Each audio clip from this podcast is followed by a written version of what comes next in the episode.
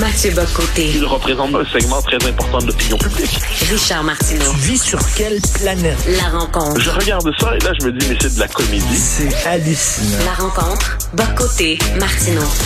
Alors, euh, Mathieu, Elon Musk a mis la main sur euh, Twitter. Il y a des gens qui disent bravo, enfin, c'est un défenseur de la liberté d'expression euh, qui possède Twitter. Il y en a d'autres qui disent oh là là, Twitter dans les mains d'un troll.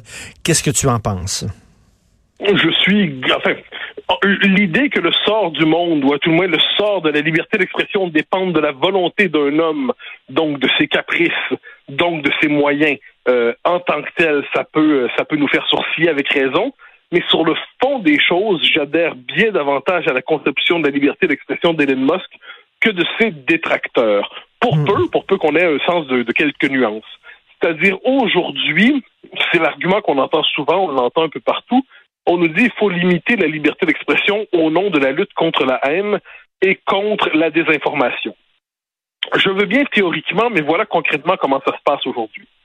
Quand on parle de propos haineux, dans les faits, tout ce qui, d'une manière ou de l'autre, ne participe pas à l'enthousiasme diversitaire, donc si vous critiquez le multiculturalisme, l'immigration massive, euh, l'islam euh, comme religion ou l'islamisme comme idéologie, euh, que vous critiquez la théorie du genre en disant ça va peut-être trop loin, c'est peut-être étrange, tout ça, eh bien, ça peut être conceptualisé ou présenté comme des propos haineux. On le voit de plus en plus. Donc, le concept de propos haineux, normalement, ça existe des vrais propos haineux, mais le concept de propos haineux aujourd'hui sert dans les faits à faire le procès du, désaccord idéologique.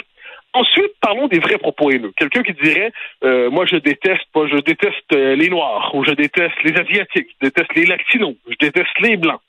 Eh les théoriciens du concept de propos haineux nous expliquent que dire je déteste, par exemple, les noirs, les latinos, c'est des propos haineux, mais quelqu'un d'une minorité qui dit je déteste les blancs, c'est pas un propos haineux. Mm. C'est une réaction à la haine. Donc là, on est dans une logique du deux poids, deux mesures.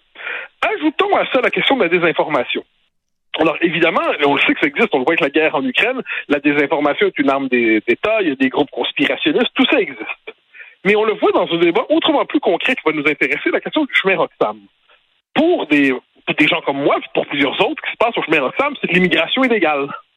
Pour les partisans de ce qui se passe, tout moins pour ceux qui normalisent ça, pour eux, c'est de l'immigration irrégulière et dire que c'est de l'immigration illégale, c'est de la désinformation, c'est des fake news. Et là, on a envie de dire un instant.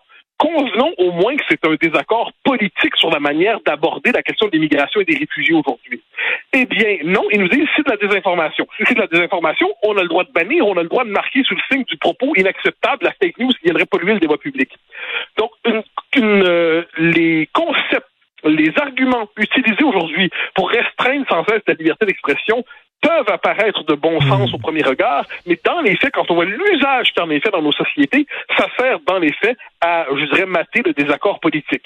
Ça ne veut pas dire ensuite, là, on s'entend, la diffamation, les injures, les insultes, euh, l'appel à la violence, tout ça c'est déjà interdit. Avec raison, évidemment que c'est interdit. Mais une différence entre ce qui relève de ce point de vue-là, comme je dis, de la diffamation, l'appel à la violence et tout ça, de, de, de, de la calomnie, et de ce que je sais à quoi ce dont je viens parler, c'est-à-dire que l'instrumentalisation de, de limites raisonnables à la liberté d'expression pour, dans les faits, faire taire le désaccord politique. Voilà comment ce, cette question se pose euh, à tout le moins à mon esprit.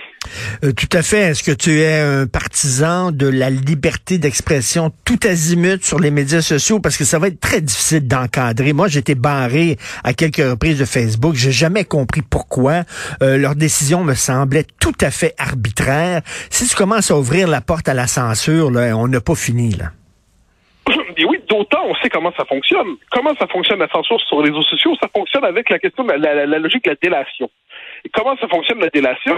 C'est-à-dire des gens se ruent sur un compte qu'ils apprécient peu, et là il faut ils l'accusent de, soit de tenir des propos haineux, des propos obscènes, des propos vulgaires, quoi qu'il en soit. Et là le, le simple, l'addition, l'accumulation de signalements provoque souvent une forme de censure automatique.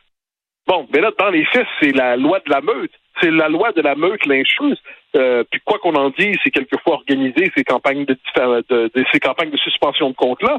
Euh, J'ai connu ce, ce sort-là aussi, soit dit en passant, c'est-à-dire des gens se ruent sur notre compte, et là, ben, font tout pour le faire suspendre pendant 24 heures, ensuite 48 heures, ensuite 3 jours, puis l'objectif à terme, c'est évidemment que la personne perde accès aux réseaux sociaux. On, le, cas euh, absolu de ça, c'est évidemment Donald Trump. Euh, moi, moi, je ne l'ai jamais caché, j'étais contre la censure du compte Twitter de Donald Mhm. Trump. Je dis qu'on peut être en désaccord total avec lui. Le fait est que quand quelqu'un qui a ramassé 74 millions d'électeurs sur son sur son nom représente un courant politique, on ne bannit pas les courants politiques dans nos sociétés. Mais ça s'est appliqué à beaucoup, beaucoup d'autres gens, des personnes beaucoup moins connues, mais qui en dernier instant se font bannir parce qu'il y a cette espèce de logique justement de, de troupeau qui se jette pour euh, de meute en fait qui se jettent pour être capable de d'exclure quelqu'un du, du périmètre du débat public. Donc moi je regarde tout ça, puis je préfère, comme d'habitude, les excès de la liberté aux excès de la contrainte.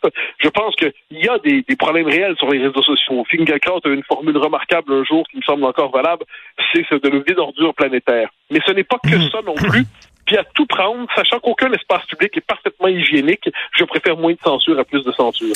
Écoute, je sais pas si tu as eu le temps de lire dans la presse Isabelle Haché euh, qui dit euh, là c'est un troll qui a mis la main sur euh, Twitter. Elle, elle s'inquiète parce qu'elle dit que bon, il a déjà comparé Justin Trudeau à Hitler, il a déjà écrit des choses épouvantables sur Bill Gates et sur plein d'autres gens.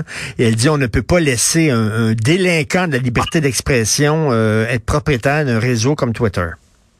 Ben, je, je, suis très heureux de savoir que des journalistes de la presse s'indignent lorsqu'on associe quelqu'un injustement à Hitler.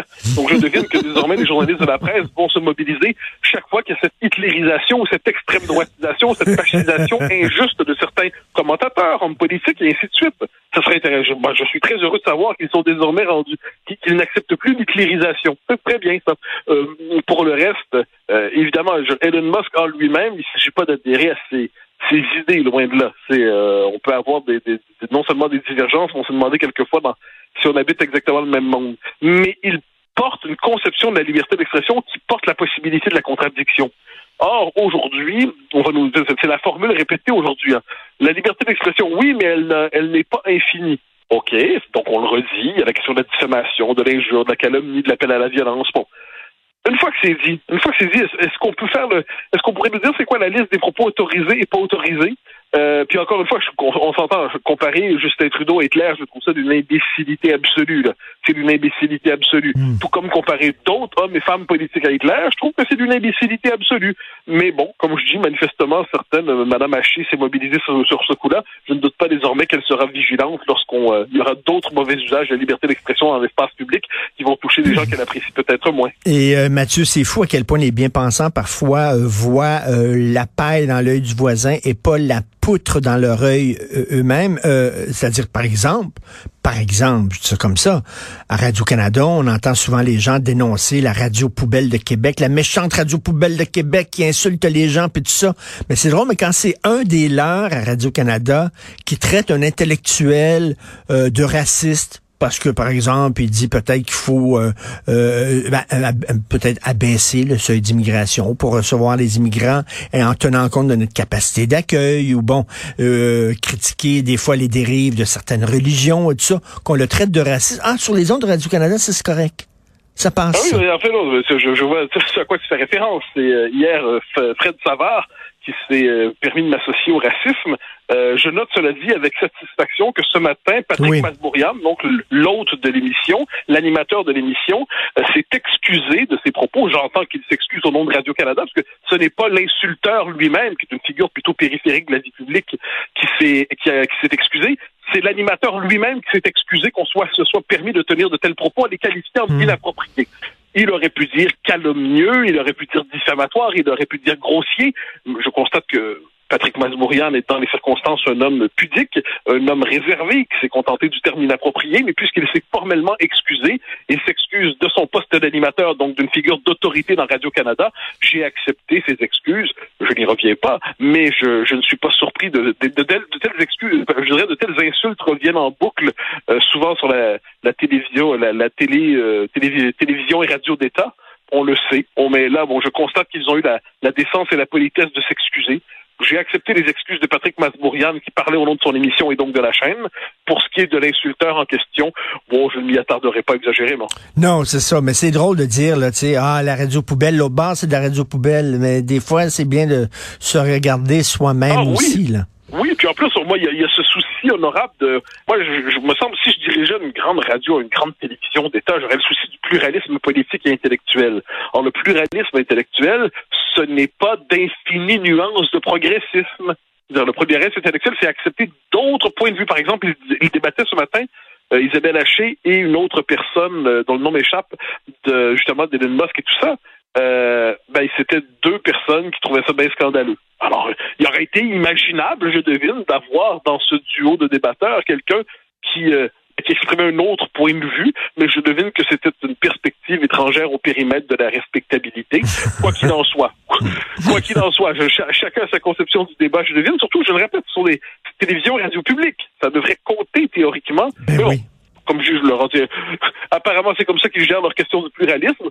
Ce que je note, encore une fois, parce qu'ils vaut à peine, c'est que lorsqu'un de leurs chroniqueurs se permet de tenir des propos calomnieux, il est désavoué par l'animateur de l'émission, qui parle donc en position d'autorité dans la chaîne. Je note donc que ce, ce, ce chroniqueur calomniateur a été désavoué aujourd'hui.